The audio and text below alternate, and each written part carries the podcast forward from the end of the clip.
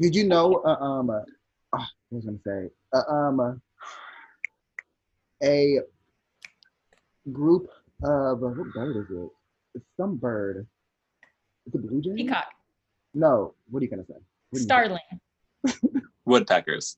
Woodpeckers. Thank you. Yes. Oh, really? Yes.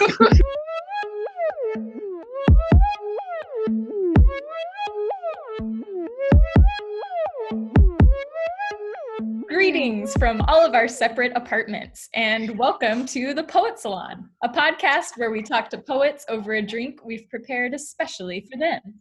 I'm Gabrielle Wash Your Hands Bates. I'm Dujie. Stay the fuck at home, Tahat. I'm Luther. Drink three boxes of wine Hughes. Great. In last week's episode, we talked with Paisley Rekdal about Ovid, editing the Best American Poetry Anthology, and narrative arcs. In this week's episode, she's brought in a poem by someone else for us to read and talk about. Paisley chose Black Swan by my personal patron saint, Brigit Pegeen Kelly, which you can find and read at poets.org. So wash those hands, pour yourself a nice goblet of wine or sweet tea or straight Everclear. Whatever your favorite quarantine beverage is these days, and get your ears to buckle their little seatbelts because here we go.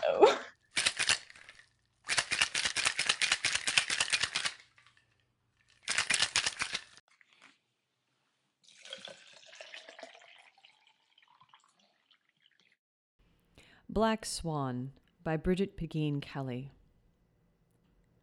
I told the boy I found him under a bush. What was the harm? I told him he was sleeping, and that a black swan slept beside him, the swan's feathers hot, the scent of the hot feathers and of the bush's hot white flowers as rank and sweet as the stewed milk of a goat. The bush was in a strange garden, a place so old it seemed to exist outside of time. In one spot, great stone steps leading nowhere. In another, statues of horsemen posting giant stone horses along a high wall. And here were triangular beds of flowers flush with red flowers. And there, circular beds flush with white and in every bush and bed flew small birds and the cries of small birds. I told the boy I looked for him a long time, and when I found him, I watched him sleeping, his arm around the swan's moist neck, the swan's head tucked fast behind the boy's back, the feathered breast and the bare breast breathing as one. And then, very swiftly and without making a sound so that I would not wake the sleeping bird, I picked the boy up and slipped him into my belly, the way one might slip something stolen into a purse, and brought him here. And so it was. And so it was. A child with skin so white it was not like the skin of a boy at all, but like the skin of a newborn rabbit, or like the skin of a lily, pulseless and thin. And a giant bird with burning feathers and beyond them both the pond of incredible blackness, overarched with ancient trees and patterned with shifting shades, the small wind in the branches making a sound like the knocking of a thousand wooden bells. Things of such beauty. But still, I might have forgotten, had not the boy, who stands now to my waist, his hair a cap of shining feathers, come to me today weeping because some older boys had taunted him and torn his new coat coat.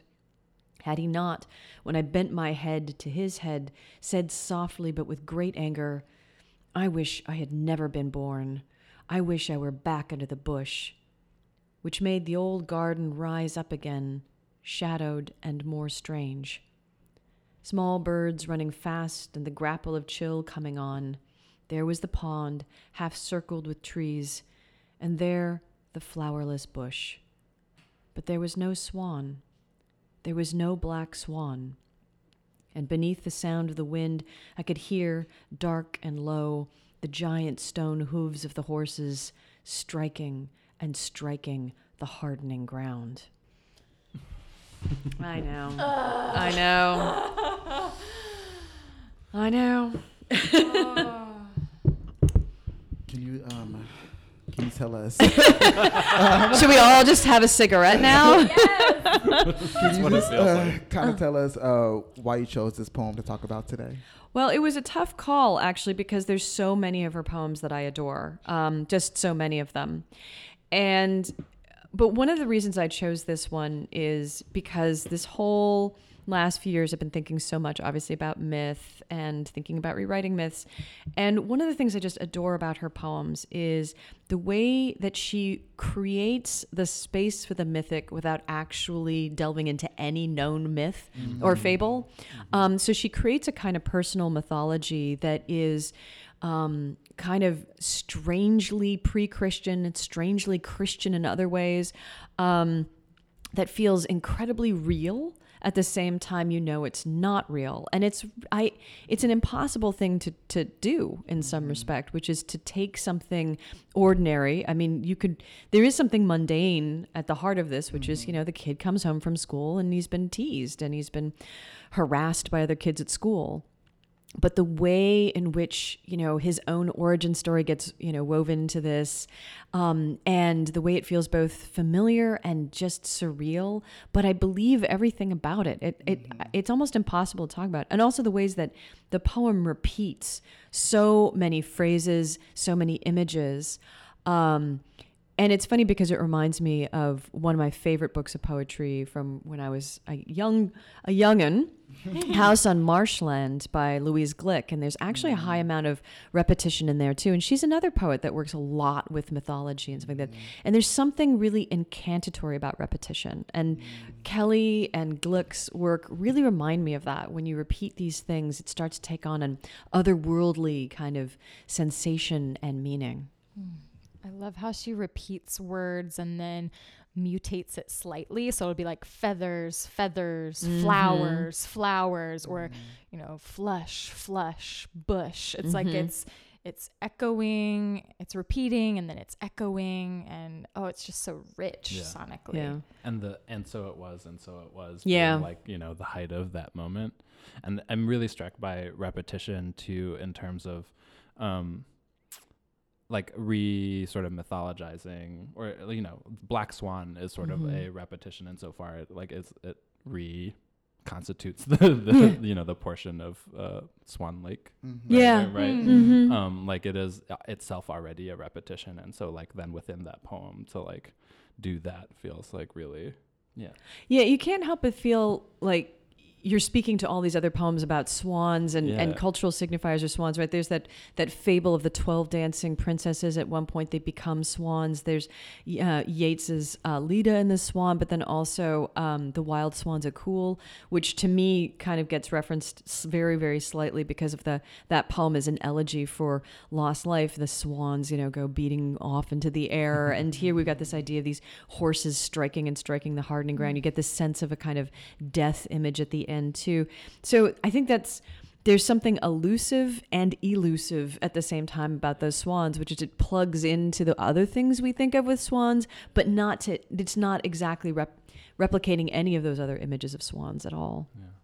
I'm really taken by the word and in the poem. Yeah. Like and then and there. Like this is it's propelling us forward in a way that I can't quite put my finger on. I can't understand how this is working, but it's working so well. And there's not a moment in the poem I'm thinking like, why does she keep saying and so much? But I'm Mhm. I'm so I'm so like intrigued by the spell of the word and um in the poem and it just keeps pushing us and pushing us and pushing us into these repetition moments where we're like I'm kind of this in this wave of what's going on and you can't really shake it because you're the ands are pushing us in this way back and forth and back and forth and it's just so beautiful in that way. I think that's a great way of talking about going to syntax for a moment. I always have my students pay attention to syntax in poems and I usually give them two terms. One is hypotaxis and one is parataxis.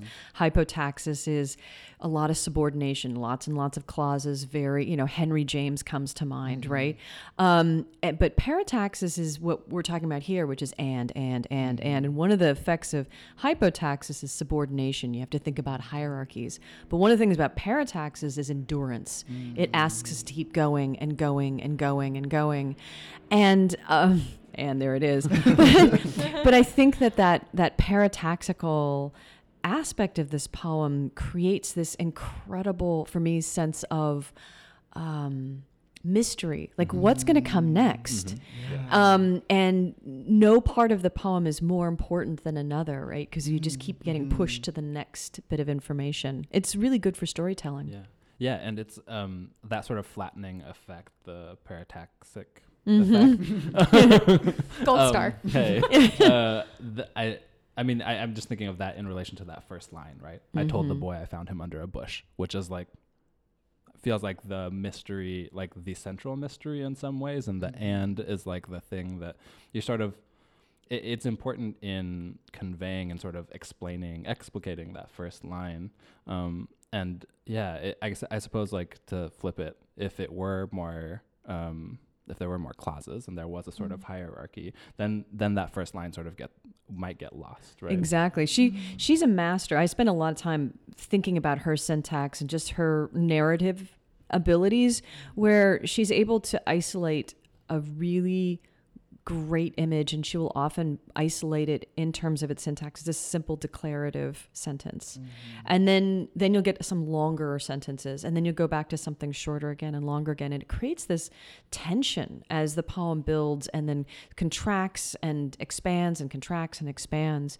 But it's always about I you know finding that one detail you know when we, when we get to that moment and so it was hmm. and so it was right? That's a nice just pause after all of that other information is flooded through mm-hmm.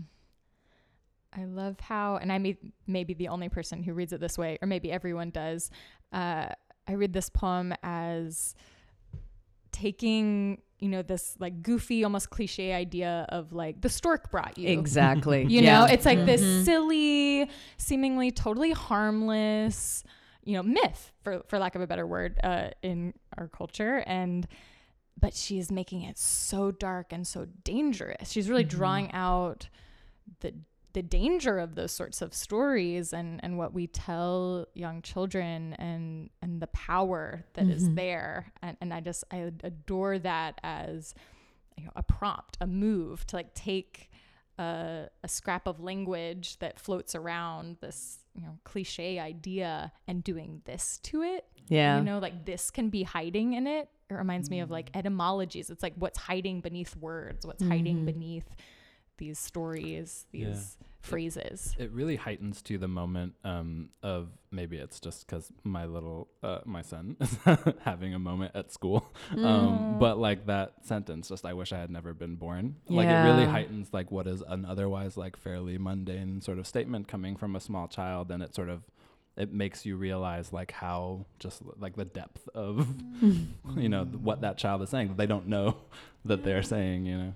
Yeah That, that line right there, the of the child speaking and wishing he was never born, it's so um, obviously so powerful. But it's powerful, I think, because it's the boy is called boy and not son. Like the boy is like taken out of the family Yeah. and is seen as a, a thing, a, a mundane a person just out and about in the world who doesn't really know anything that besides being bullied by other kids, right? And so it.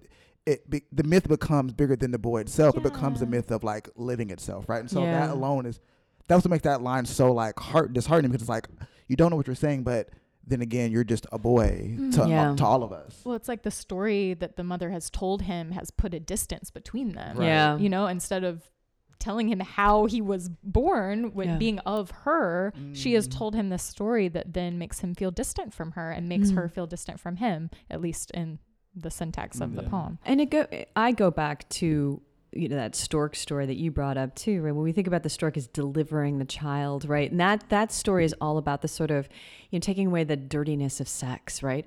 But here, there's no dirtiness of sex either. But there's a violation when she says, "I stole the boy from this swan," right?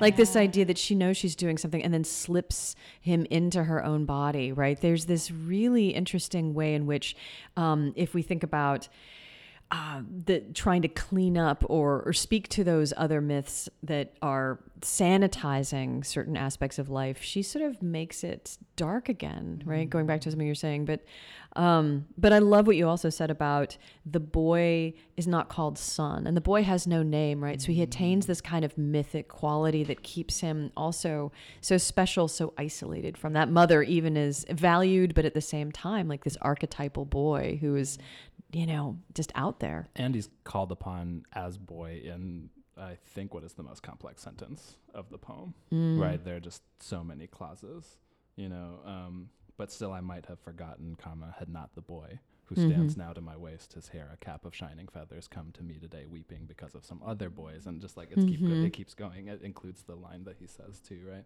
Yeah. which is interesting which is then is like a really interesting move in terms of you know if that sort of subject subjunctive is creating a kind of hierarchy um, in the context of like a flattening mythology and like Hmm. not even even the move the difference i think between boy and son is like a kind of like removal of hierarchy there right Hmm. like it is less im- it is still important because they're a boy but not because they're my son you know in Yeah. some way yeah. um, and so yeah that tension is like really I, I think really striking in that moment Yeah, because in that moment, he's literally folded into all of this other information exactly that is more that we have to pay more attention to, Yeah. you know, than the relationship itself. Yeah. Yeah, even even the point where um she starts like naming him as like the skin like skin is like a rabbit or like these other things, right? Like turning him into all these other things and like making sure that we know yes he's a boy, but also he's all these other mythics that we, we know to, and come to love, right? But I, re- I really love before that that and and brought him here and then the dot dot dot dot right like Mhm. and I brought him here into this poem to tell you how it, how how mythic he possibly is. Yeah. I just love that. Yeah. I mean, her work throughout is is so it's strange because um like she really creates an entire world. Like we, from the very first book like in the place of the trumpets i think is the title to orchard. And she's oh, i think she only published four books in her entire Yeah. you know Mhm. oeuvre right? And she spent a lot of time like almost 15 16 years between books um, there's a, a world building aspect to her poetry that never felt exhausted. Like all of us as poets have subjects we go back to, symbols that are private and public, and we just keep going back and back. And sometimes we exhaust them, but she never did, right? Like you read Song, which I think is just a masterful book. And the orchard, and you know they're different books at the same time. They're definitely the same kind of world building where we're we're in these archetypal, very symbolic worlds. But and you know, but we I see a landscape around her. I know that she lives close to a graveyard, and I get a sense of what that graveyard looks like. You know, um, there's clearly a lot of deer that she runs into all of the time, right? And um, and it's fantastic how she takes these small, you know, neighborhood kind of details and turns them into something just epic um, in their symbolism.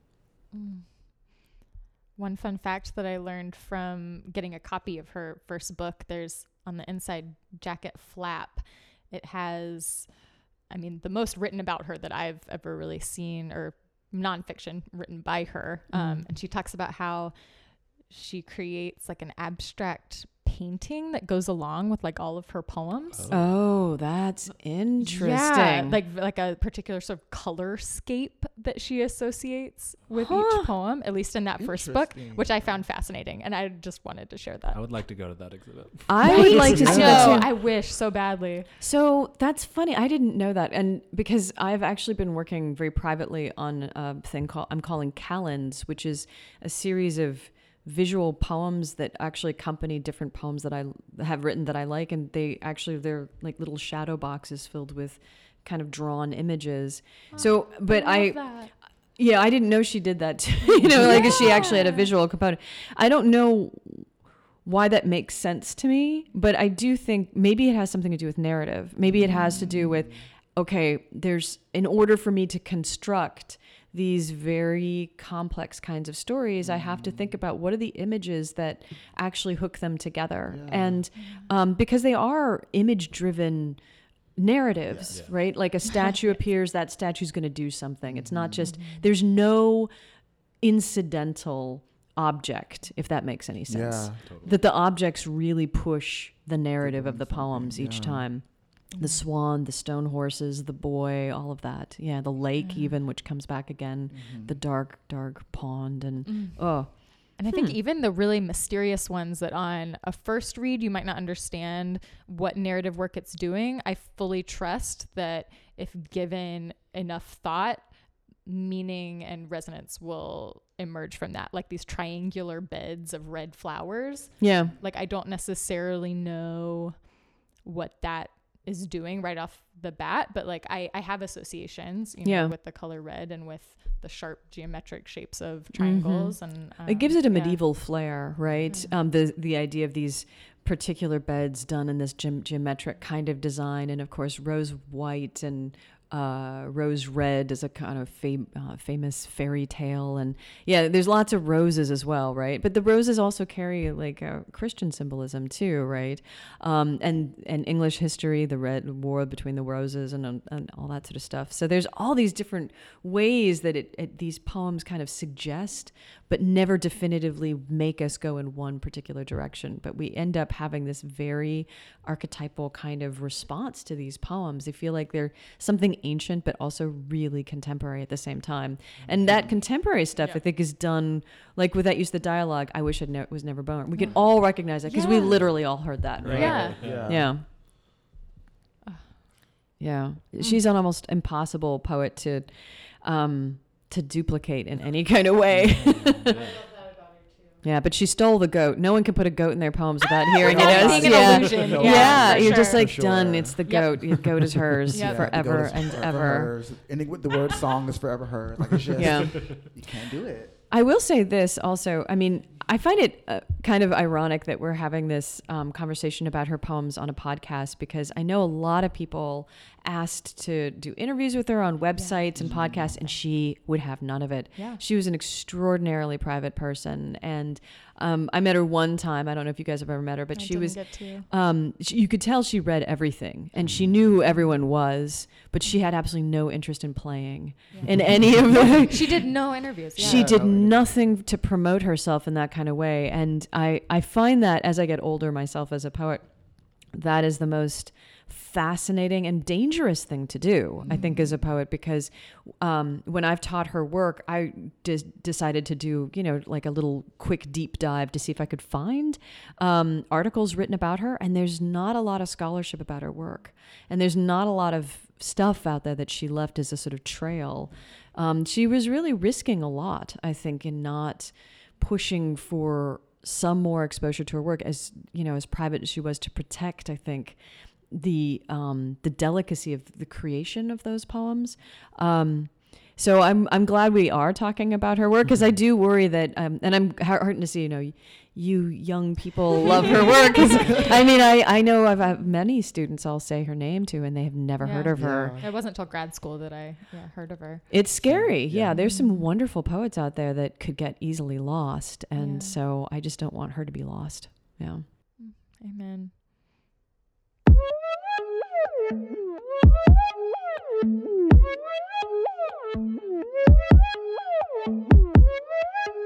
Time for my favorite part of the show where we thank whatever got us here. Big gratitude to Paisley, who saloned with us many months ago, even when she could have been hanging out with her family. Gratitude especially for bringing in Brigit Pegeen Kelly, whose poems we've somehow not yet had on the show. How was that possible? Who knows? While we're giving shout outs, I'd like to shout out my immune system, vitamin C, oregano oil, cold showers, technology that allows us to stream television where and whenever we'd like, and the OG streaming technology, books. Shout out too to non perishable food items like rice, beans, and kimchi, my true day ones. And as always, big thanks to the Flavr Blue for music that'll keep you company through the end of the world. And lastly, lastly, thank you. Please wash your hands. Wash your hands right the fuck now. if you go right now, you can time how long you should be washing your hands for as long as the rest of the outro music goes. There's a treat at the end for you too. Oh no. Don't forget to rate and review us wherever you listen. Follow us on Twitter at Poet Salon Pod and send along some questions to the Poet Salon Pod at gmail.com. Be well, y'all. Bye. Bye. Wash your Love wally wally, oochie bang bang. While the world is falling, we can maintain full in origami, making crane cranes. Got a thousand wishes on my brain brain. I put salt in the water when I'm cooking up the pasta. Trying to keep me quiet, but you know it's gonna cost ya. Cause I cook 'em proper, redder than a lobster. Gourmet bait, but my mama was a mobster. You wanna weaponize this? Gonna show you these hands. Gonna take on these streets. Gonna show you who's man's. Cause my crew mob steady. Fetty and spaghetti. Fetty and spaghetti. Fetty in the. Oh my gosh. I was drinking the other night and reading this Marcus Aurelius, and I caught myself like you do. marking moments of iambic pentameter in it. I was like, Fucking dork. Literally is such a dork. I'm losing my mind. I hate myself. That sounds like something you would do after just trashing everything was- about prosody. You start doing it was start- deeply upsetting. I think I think my subconscious was trying to make up for it. I mean, it makes sense. I I hated was like, Shakespeare and then I love. Shakespeare. You do know something. So you